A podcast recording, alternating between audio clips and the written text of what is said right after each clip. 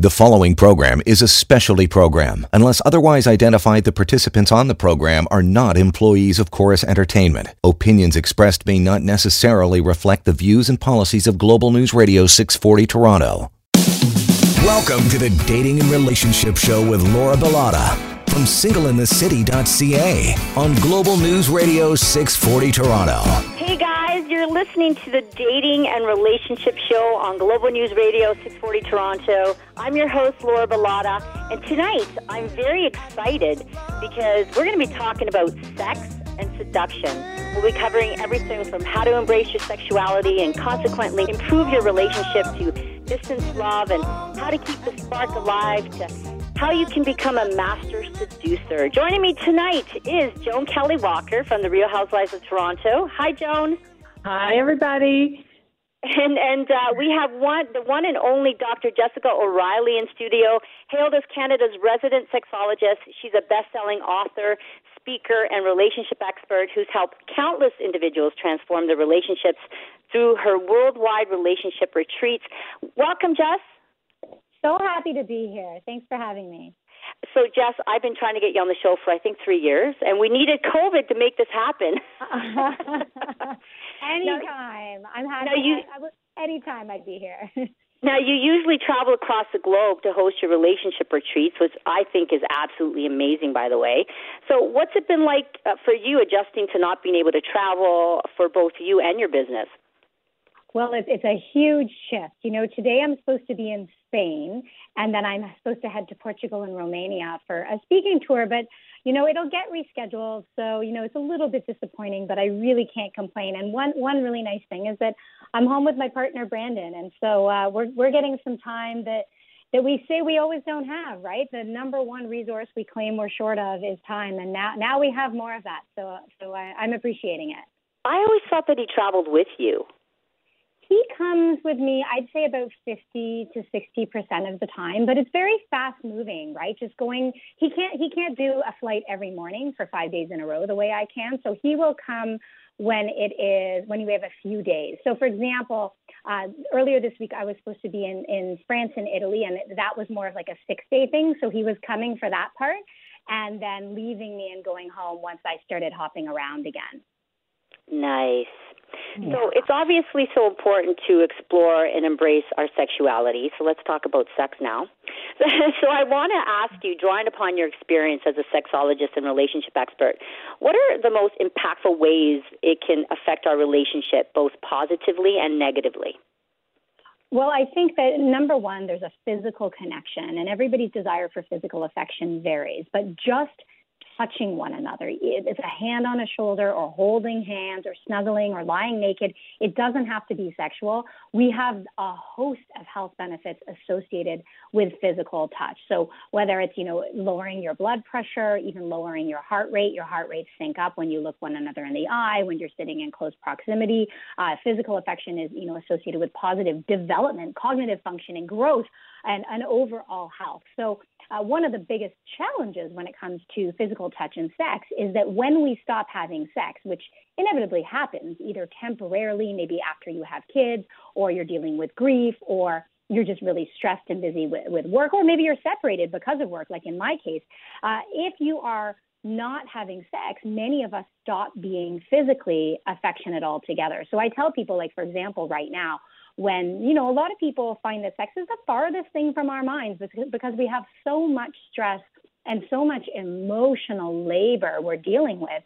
It's important that if you stop having sex, that's cool. But number one, talk about it. Talk about what's going on so that your partner doesn't have to guess why you're not in the mood.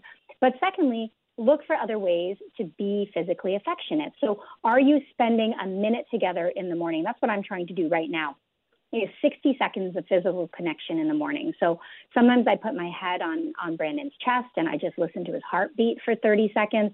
Uh, sometimes we'll just sit kind of with our foreheads together and, and breathe in bed. Other times we're snuggling or cuddling or, or spooning. But can you, I challenge everyone right now, can you take 60 seconds a day to be physically affectionate with your partner? And if you don't have a partner, can you mm-hmm. take can you take 60 mm. seconds just to uh, be in your own body, maybe with a body scan or seven deep breaths? Interesting.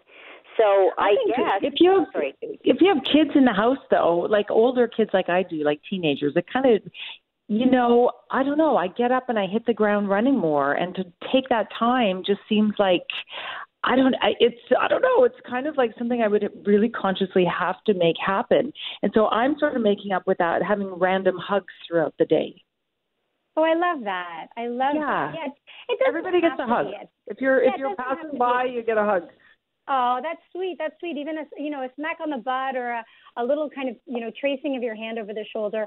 All of these things. There's not one way to do it. And I also suggest that people, if you can take a minute during your day to maybe like give them a shoulder rub if they're on a tense phone call, if they're running around between Zoom calls, can you do something for them just to kind of put them at ease with, with your physical touch? And and again, I'm only asking for a minute, right? Like it's just it's not like 10 minutes looking into one another's eyes. Most mm-hmm. people don't have that time, but if you can take a minute either in the morning or throughout the day or both, I think it's laying the foundation for connection. But some people, but some people are not okay with just that. Some people need to have sex all the time. So what about that? Well, I mean, needing to have sex, and I think that yeah, they feel they need to have sex. Um, certainly, there are different needs in terms of frequency, but if if if one person wants sex more than the other, then ultimately, number one, you have to have that conversation. That's what I get couples to do. I get them a piece of paper and they write down how often they want sex and how often they think their partner wants sex, and then they exchange papers and they have a conversation. We have to talk in hard numbers, but also, you know, sometimes you have to give yourself a hand. Somebody, if you're in the mood and your partner isn't, it's not always up to them uh, to get in the mood. You can help get in, them in the mood, or you can go, you know, go in the bathroom and take care of yourself. It's not always on your partner to take care of all of your needs. And also, some people are just not comfortable with those, like you know, being still in physical touch for a minute, and you know, and then they're thinking, well, now what do we do? Like, you know, just to have that be its own thing, I think is important. Yeah, I think that's a great point. And I think what we really need to do is recondition ourselves to enjoy physical touch without the pressure for it to lead to sex because it will overall improve relationships. And then that foundation will lead to more sex, if not in that very moment. We need to take a break, but when we come back, we're going to continue our conversation around sex and sexuality right here on the Dating and Relationship Show. Don't go anywhere. Now back to the Dating and Relationship Show with Laura Bilotta from singleinthecity.ca on Global News Radio 640 Toronto. Tonight on the Dating and Relationship Show, I'm joined by Joan Kelley Walker from the Real Housewives of Toronto and sexologist Jessica O'Reilly. I'm your host, Laura Bilotta. Tonight we're talking about sex. You know, distance love and how to keep the spark alive, and so, so much more. So let's continue our conversation. So, Jessica, with COVID 19, uh, distance dating has fast become the norm. What advice would you offer to those who have just entered into a new relationship, particularly? Maybe just before this uh, started. And so they're probably living apart. That's what you're suggesting, right? Mm, yeah. Yeah, I'm seeing so many of those cases, and it's interesting. Here's what I'm seeing during during this time of isolation: is that couples tend to tell me that they're not in the mood for sex. So when you're living with your partner, your sex drive is down. And what I'm hearing from singles is that that economy of scarcity means that their sex drive is up. Exactly. Mm-hmm. yeah, so you really have to look for ways to take care of yourself and still connect with your partner. So we're seeing the lost art of phone sex being revisited and we're seeing you know the integration of new features into even the dating apps so that you can use that platform to play to flirt to communicate you know you see bumble has the the question feature so that you can be asking each other kind of saucy and flirty and playful questions and some of them are integrating voice notes which i love because I mean, sexting is hot, and you know, you can use your words, you can use your photos, but the sound of someone's voice tells you so much about them and the Mhm. connection that. Yes, I mean, I'm such an auditory person. Like, just even I- when my yeah. husband, are you the same?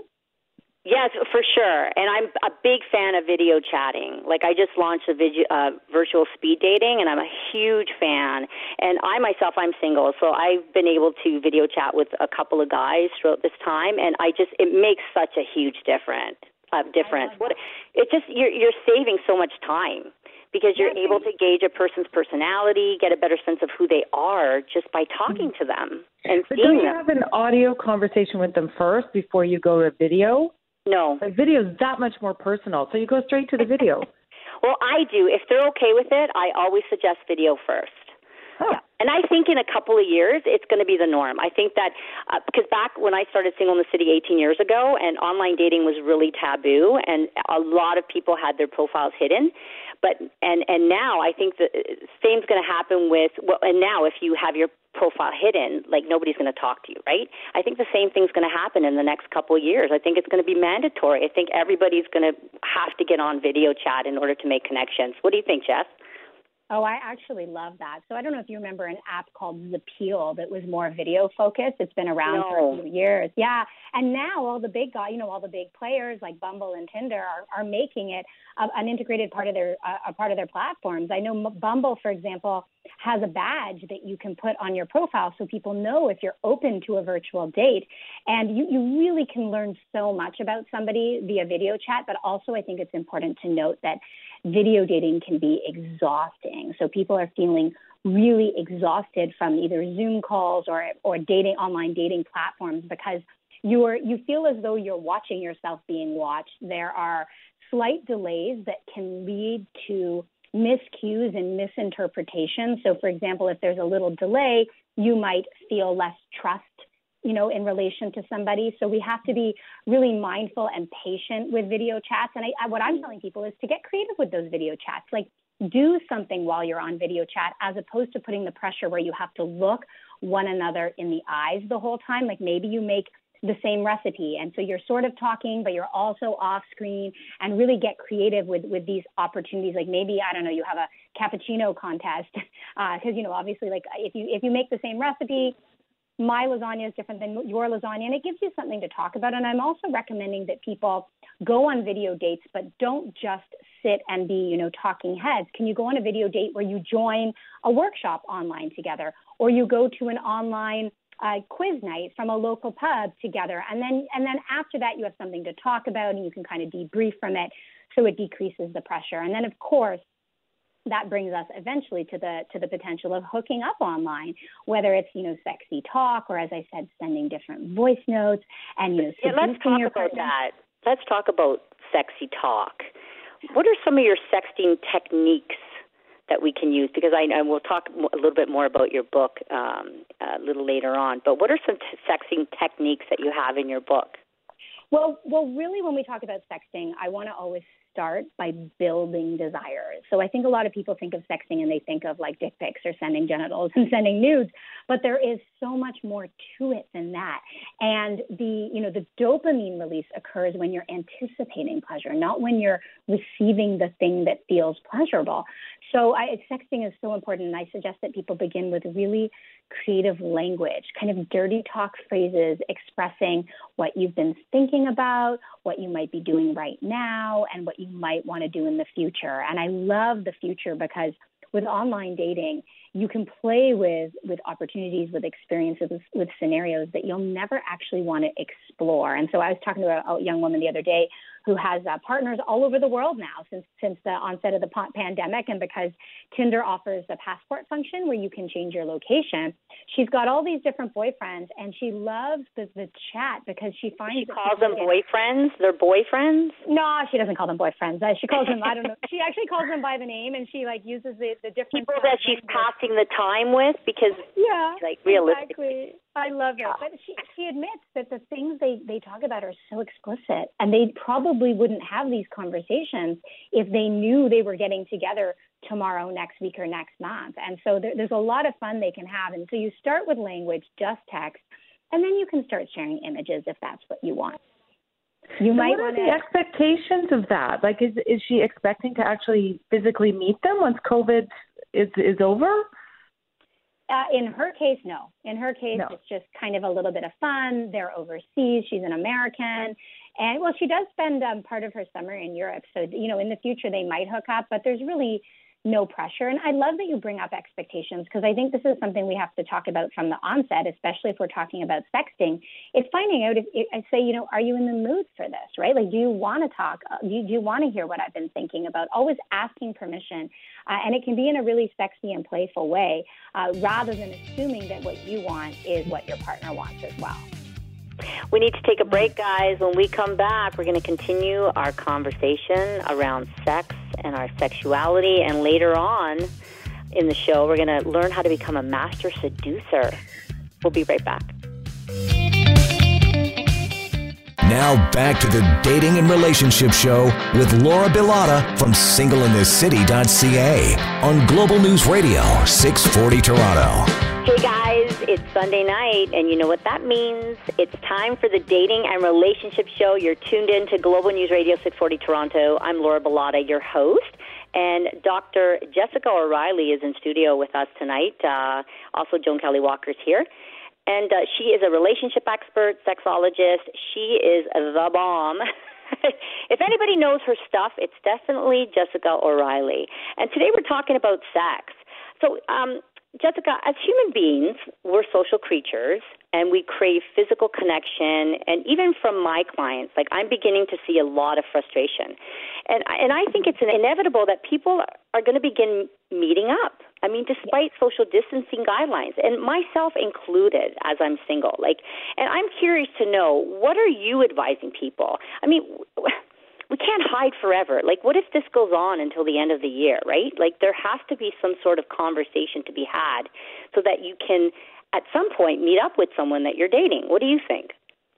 Yeah, so I'm going to say the hard line from my own liability is that I'm going to tell people to follow the rules as outlined by whatever government they're they're living under. And then the reality mm-hmm. is that I know people are getting together and so I would take a harm reduction approach to this, just like we talk about safer sex. So all sex carries some risk. There's always going to be a risk of STI transmission, but there are things that you can do to reduce that risk. So I think it's important also to talk a little bit about couples privilege right now. You know, so I live with my partner.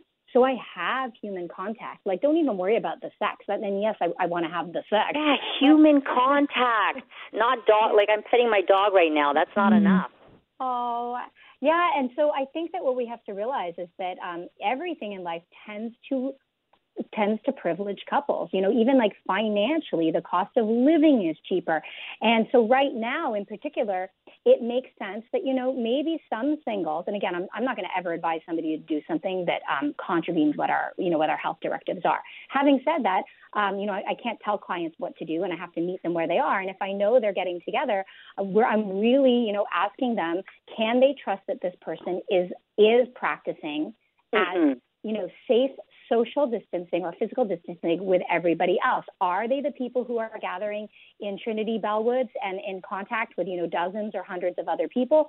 Or are they staying home and when they go to the grocery store, are they wearing their mask? Are they taking the precautions? Because I mean, right. I look at it this way, and, and maybe you know somebody can challenge me on this. I'm, I'm I'm always open to other perspectives, but my partner and I living here together, Brandon, uh, if he goes to the grocery store and I go to the grocery store, and maybe one of us, I, I don't have to go to work, we, we happen to work from home, but maybe one of us is in a job where we do have to go to work, we bring home that risk, and the two of us consent to it. And so, is it different if you have one partner and your partner only has you as a partner? and you're living in a different space. So I think it's it's it's important to start talking about how singles or people who live alone, not just singles, but anyone who mm-hmm. lives alone is really being are really being left out of out of the equation in terms of uh, you know connection. And and let let's be honest, digital connection is wonderful, and you can form you know meaningful, lasting relationships and develop. I agree. Personal, but it is not the same. It is not. No. And you really have to trust.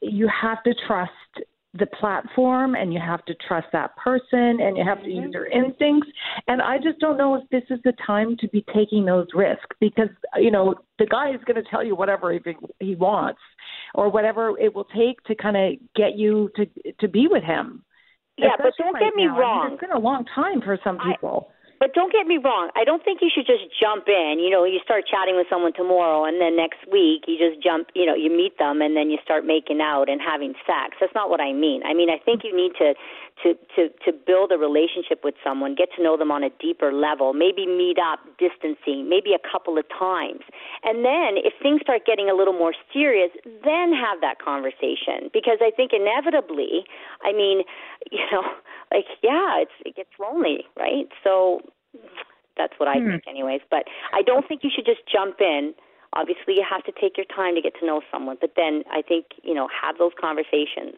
around what Jessica was saying. Are well, you also, taking precautionary me- uh, measures?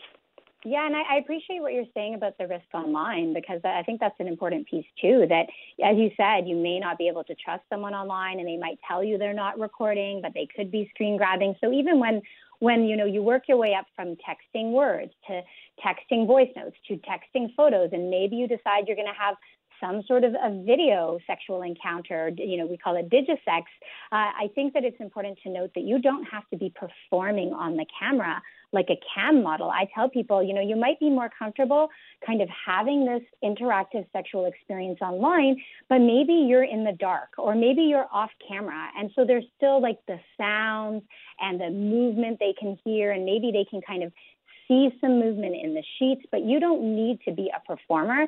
And if you're feeling self-conscious, not even not even a matter of trust. Like most of us are not super confident. Like I, I'll tell you, I couldn't just get in front of a camera and put on a sex show for my for my partner. That takes a lot of psyching myself up. So there are all these different baby steps you can take before you kind of have, I, I guess, full on sex, however you define it, on camera. Interesting. Joan, mm-hmm. did you mm-hmm. do that? In front of your partner? well, I've been together with my husband. For, we've been married for 20 years and together three years before that. So, mm-hmm. yeah, I'm pretty comfortable, I'd say, but I trust him entirely. I right. know he's got my best interests at heart, and he always will. So, you know, it's a bit of a different dynamic. But if I was single and I was out there and I had been locked at home by myself for so long, it might be a different you know, yeah. you know, a different way of evaluating how much you trust that person. I definitely wouldn't be able to do that with a stranger. That's for sure. Yeah. but my fun, the funny thing for me is I obviously trust my partner. We've been together forever too. It's been 19 years, but it's more me and my own confidence. Like I maybe I just you know I don't feel like performing. So I, I just want to tell people that do what you're comfortable with. Don't feel pressure to do everything. You don't have to like be a pro at every type of sex in, in order to be a good lover. We need to take a break. When we come back, we're going to talk about seduction right here on the Dating and Relationship Show. Don't go anywhere.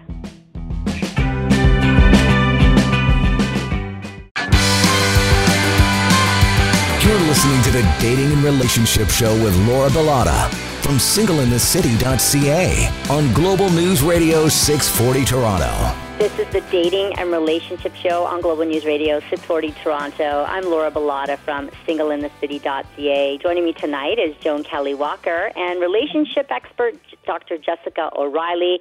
We're talking about sex today, and now we're going to jump into how you can become a master seducer. Yeah, I want to ask about seduction just because, you know, looking at your book, there's so much amazing and interesting material in there. Uh, the book, by the way, is called The Ultimate Guide to Seduction and Floor, uh, Foreplay Techniques and Strategies for Mind Blowing Sex. And everybody's listening, their ears just perked up. Um, yeah. So, Jess, what is your definition of seduction?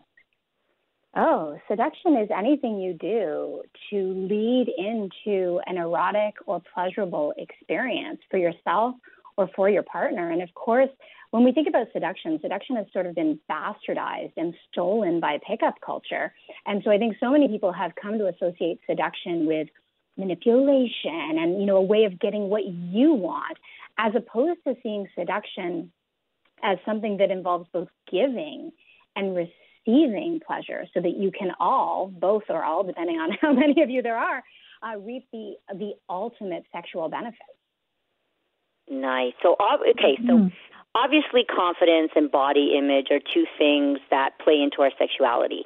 But what about like we're not too happy about the way we look right now? How can we honor our body as it is right now, even with the desire to improve yourself? For example, working out. Yeah, well, I mean, it's in May, and I'm, I'm trying to see, have we ended May yet? Or we're coming up on the end of May now. This is yeah, the end. No, what day is it? Day. Today's the last day. I mean, nobody knows what day it is anymore. it's Friday. it's the last day of masturbation, May, and I think one of the best ways to connect with your body is to derive pleasure from it and, and give it permission to feel pleasure. Now, this doesn't mean that you have to, to masturbate, but can you look for ways that give your your body pleasure and and give yourself permission. Like we live in a bit of a a, a deprivation mentality. You know, you hear people about like you know talking about not eating that. I'd feel so guilty. No, go ahead and eat it and eat it mindfully and enjoy it and feel it in your mouth and like really taste the flavors so that you know what pleasure feels like without guilt. Because when we start associating pleasurable activities like sex, like eating, with guilt or pressure, that's when we become dis- disconnected from our body. So I challenge everyone to do something that feels good for their body tonight, whether it's, you know, massaging your hand or asking a partner for a back rub or using a vibrator or using a massager or just taking time in the shower to kind of have a mindful shower where you feel the water, the temperature on your skin. It doesn't take any extra time to do this. I know people are busy my clients are busy. Like my, my clients are every single one is is either an entrepreneur or they're running a business. So I'm trying to give you things that are short and fit into your schedule. Mm-hmm. But yeah, ultimately, uh, if you're not feeling great about your body, do something that feels good. Maybe it's yoga. Uh, maybe it's even just two minutes of stretching. Like it doesn't always have to be a workout. I mean, I'll, I'll tell you, I was sitting on my butt for a few months during the early phases of, of this isolation, uh, just because I was swamped with work and I'm sitting at my computer and I've never been in so much pain as I have been from mm-hmm. sitting. So normally I'm in an airplane, I'm in five inch heels, I'm on stage, and I feel fine. But just sitting has been so hard on my body. So, you know, as the weather warms up, l- lucky enough, I was able to get out and, and, you know, go rollerblading, and there's not really anyone around on the path yesterday. So do something that feels good just for two to five minutes today. Don't I, get hung up and, and say, I don't have time to work out. Like literally just do 10 squats right now. And I feel the same way. Sitting all the time makes my body hurt. Joan, do you feel mm-hmm. the same way? Oh, for sure. And you know, if you're feeling like I should be I shouldn't be eating that, then don't eat it. And and to your point, Jess, you know, if you're feeling like, oh, I should have worked out, then do ten squats right now. Like do something and observe. Like instead of just having a shower, like think about the shower, think about what's happening and observe how that makes your body feel. I find those things are really effective. But I know we're going to run out of time, and I want to keep talking about seduction. Um, and you know, you were talking about the art of verbal communication, like dirty talk. So you're a big oh, fan of dirty talk. Yeah. I like dirty talk. Okay. yeah, we actually spend so much time on communication, like the good, the bad, the dirty, and uh, in in this book because it's such an important piece. And talking dirty, I think, is a bit of a misnomer because talking dirty doesn't necessarily have to be uh, explicit or nasty. Dirty talk can be romantic. Dirty talk can be about breaking sexual taboos. It can be playful. It can be dominant. It can be submissive. Uh, it can be used to cultivate consent. It, it can be used to make requests. It can be used to play with role play. So, I mean, I can give you examples for, for each of these because I give you so many examples in the book. But if we if we look at you know, dirty talk being about romance. You might say something like, I'll never want anyone but you, or you're too good, no one could ever compare, or I love you so much, and when you do that to me, my love only deepens. So it, it can be lots of different things depending on your personality and your mood. You might even explore fantasies that are non monogamous, fantasies that you may never want to explore in real life, but you can kind of play with those fantasies through dirty talk. Or you can play with taboos. You know, you can ask about being tied up. You can ask about, you know, filming one another. Again, you don't have to follow through on anything you say to arouse a partner's interest or even to just get your own juices flowing. So you can be you can be more playful and say things like, "Well, you know, I always get what I want," or you know, um, you can have me any way you want me, or let's wrestle, winner takes all. Or if you want to be more dominant, or you can get really raunchy too. Oh yeah, you can get really raunchy. like, okay, I, I want the three oh yeah, you can get raunchy. Okay, but how do we go about developing dirty talk that works for us? Um, so I, I say practice in a whisper. Sometimes it, it's not, you know, your your parents taught you. Uh, I always joke that my mom taught me everything I need to know about dirty talk without knowing. She always said, "Jess, it's not what you say, it's how you how say you it. say it." Yeah. hey, hey, listen, I've never dirty talked and had a guy go, "Stop doing that." oh, what are you doing? Stop. It's always worked. Yeah, dirty talk is the skill of every lazy lover too. I always joke. I'm like, you never have to get on top. You don't have to do much if you can talk your way, and because that that's really what creates the the fantasy that builds up the tension and, and leads into the emotional experience, which I'd love to talk about after as well. on that note, wow, time time is flying. We need to take a break. When we come back, I, I want to ask Jessica about embracing rejection.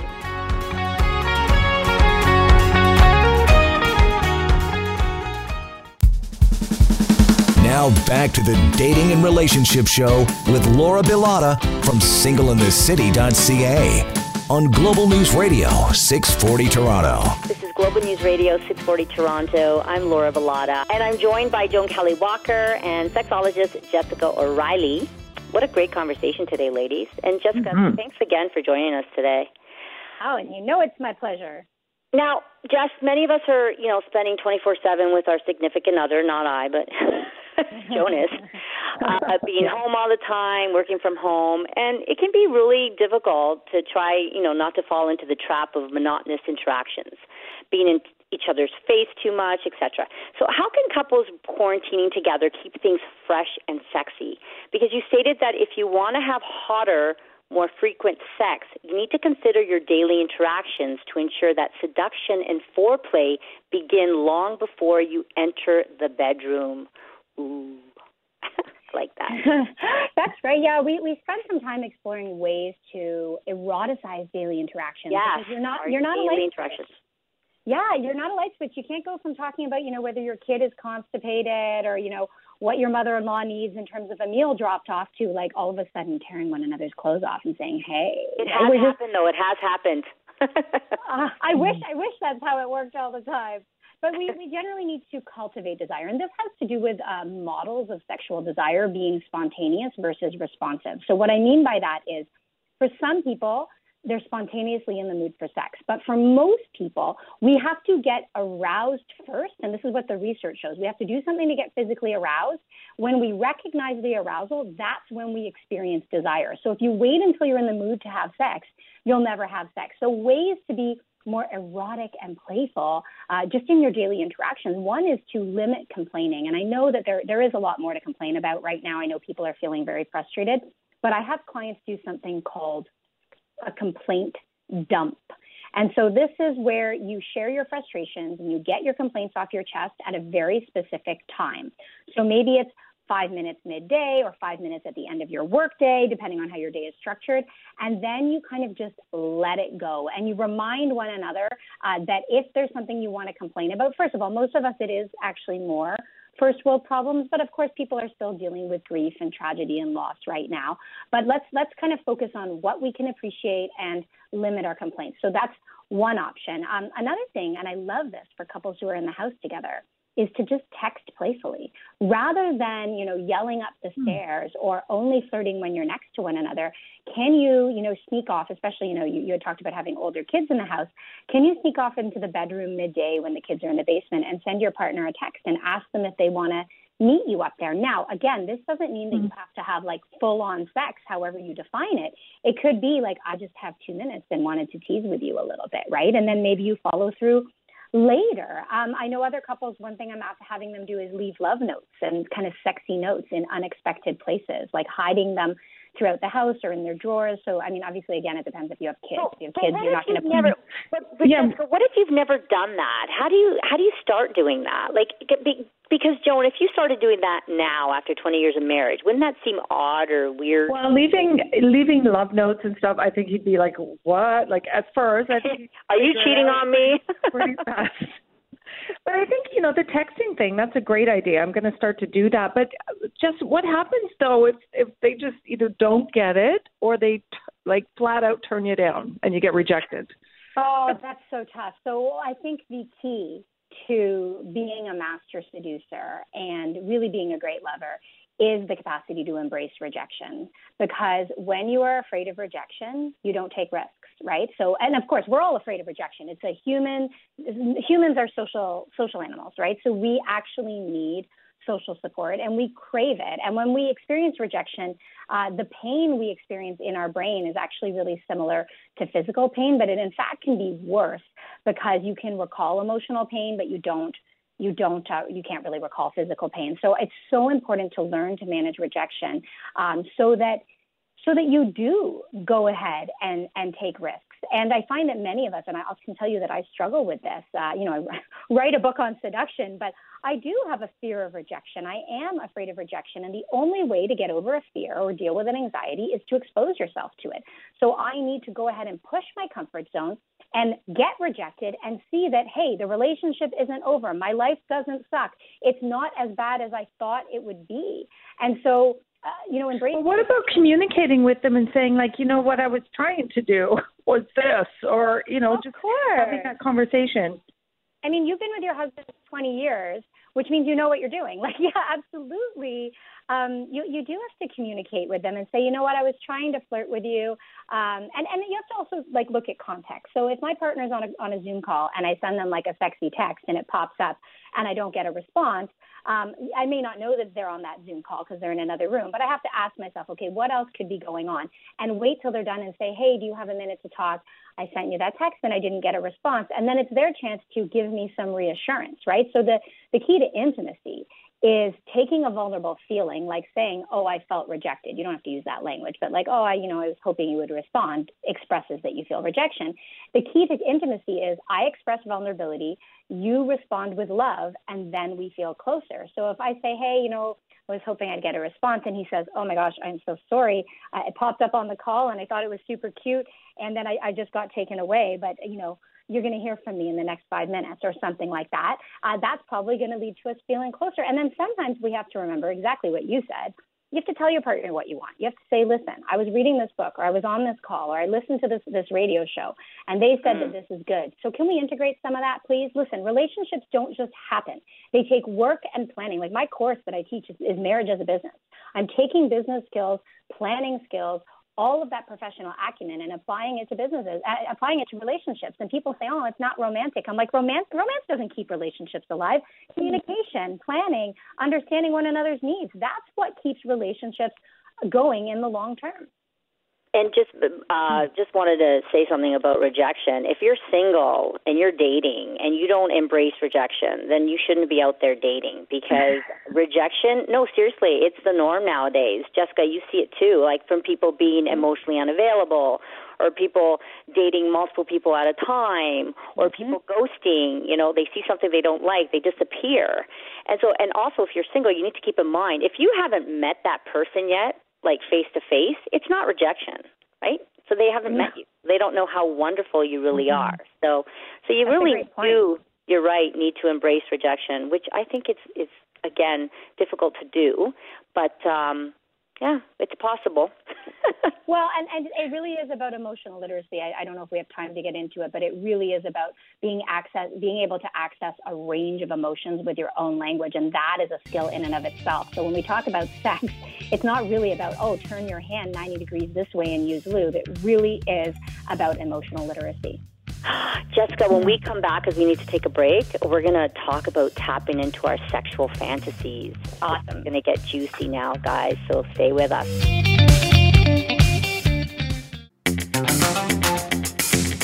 You're listening to the Dating and Relationship Show with Laura Bilotta from singleinthecity.ca on Global News Radio 640 Toronto. We're back. You're listening to the Dating and Relationship Show. I'm Laura Bilotta, your host, and I'm joined by Joan Kelley Walker and sexologist Jessica O'Reilly. What a great conversation, guys. So let's continue. Why is it so important to keep an open mind when it comes to new experiences that your partner may be interested in or turned on by? So you gave an example of your partner being interested in possibly attending a sex club. Now, mm-hmm. I think the majority of the population would be opposed to that and possibly even assume that your partner wants to get with other people, which which might make you feel a little bit insecure in the relationship. So, why is it important to keep an open mind about things that may make us feel uncomfortable as a gut reaction?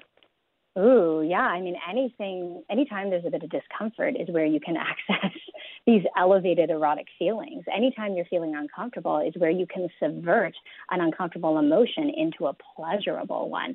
And so, what's really important in the context of the relationship is that when your partner says something that you're not into, you have every right to say no. But I would hope that your response is not no way, no how, end of discussion. Instead, if you really want a meaningful relationship and a happy sex life, you're going to say, no, I'm not into that, and I want to talk about why.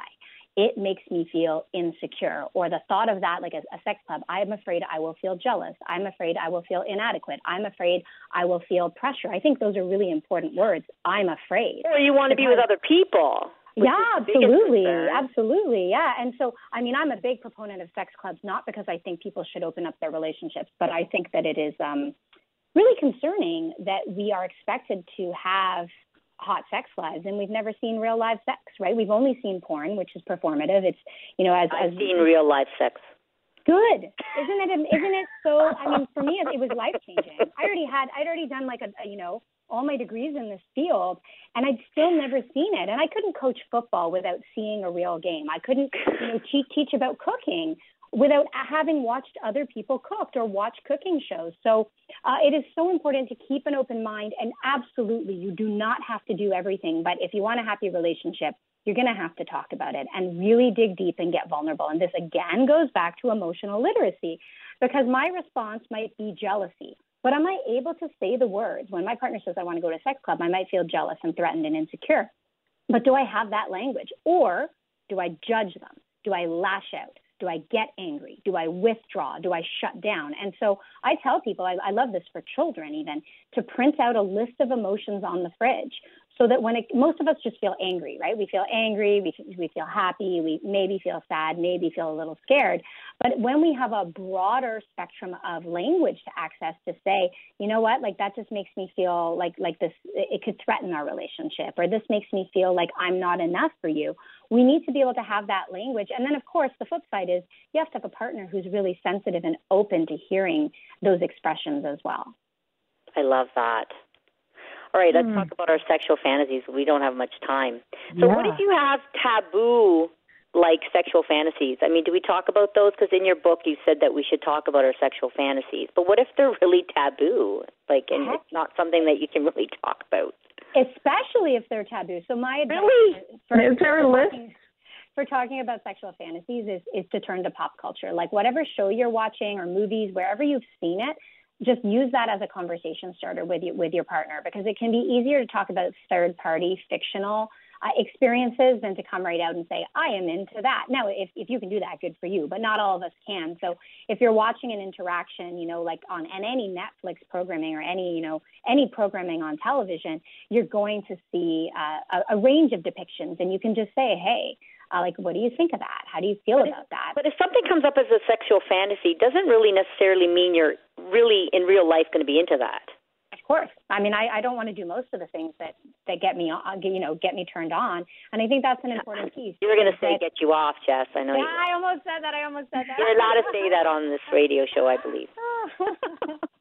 yeah, so I think that's a really important piece. You don't have you have to you can tell your partner this really turns me on. I'd never want to do it, but the the idea of talking to you about it is so hot. And then you can break down that fantasy. And I, you know, when I was working more one on one with clients, that's what we did was, okay, I have a fantasy about, for example, a threesome, but I don't actually want to have a threesome. So what might I do? I might watch porn with a threesome. I might, might read a story about a threesome. I might blindfold my partner and use two hands and some lube so it feels like two tongues like a threesome. I might talk about it in, in a role play. There are so many different things you can do to access components of a fantasy without living it out. And that's why I think the most important piece people can can take away is the core erotic feeling. How do you want to feel in order to get in the mood for sex? And the elevated erotic feelings, what emotions take sex to the next level? Because oftentimes the fantasy isn't about what you're doing, it's about how you're feeling. So start talking about the emotional attachments to sex. Joan, do you have a question? Oh boy, such big questions right here at the end. Uh, tips for physical seduction. Oh, physical seduction, just really be thinking about connecting with their whole body, slowing down. However fast you think you should move, touch them more slowly. Only use the backs of your hands to begin with if you tend to rush. Do not go for their hot spots. Build deprivation. That's what makes it feel good. In your book, you also advise people that, that they can sex their partner photos of other people and that you don't always have to just send photos of yourself. Now, this can be a hard thing for people to wrap their heads around because I know that if you know if my guy started sending me pictures of other girls, I'd probably punch him in the mouth. Well, not really, but you know, not literally, but mm-hmm. I would be upset. Yeah, so I would think more pictures that would turn you on. So maybe it's like a picture of a, of a couple embracing, or a piece of erotic art, or a video clip that might turn you both on. I wasn't really suggesting, now, first of all, there's nothing wrong with texting photos that turn myself on, but I would really be thinking about like what would get my partner going. And, and everybody's openness to that kind of monogamish territory is different. So you need to know your relationship. And that's one thing we talk about a lot in the book. It's not like, hey, this technique will work. Hey, you need to have conversations, determine the context and arrangement and agreements of your relationship, and then see which of these techniques or prompts, and there's hundreds of them to play with, work for you. Not everyone is going to work. Like, you know, I love that Joan said, well, I, I, don't have a minute in the morning, but I have a minute throughout the day. Perfect, right? I don't, I don't have the answer for you. You know your relationship better and you know your lifestyle better.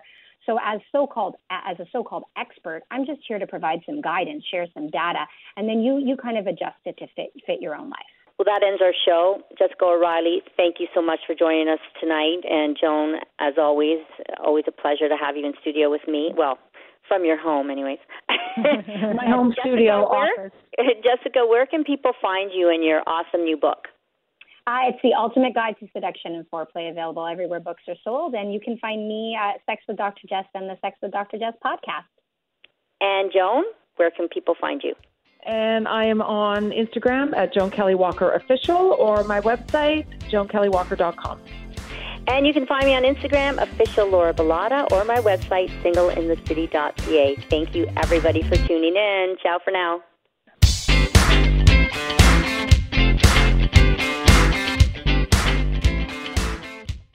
Preceding program is a specialty program. Unless otherwise identified, the participants on the program are not employees of Corus Entertainment. Opinions expressed may not necessarily reflect the views and policies of Global News Radio 640 Toronto.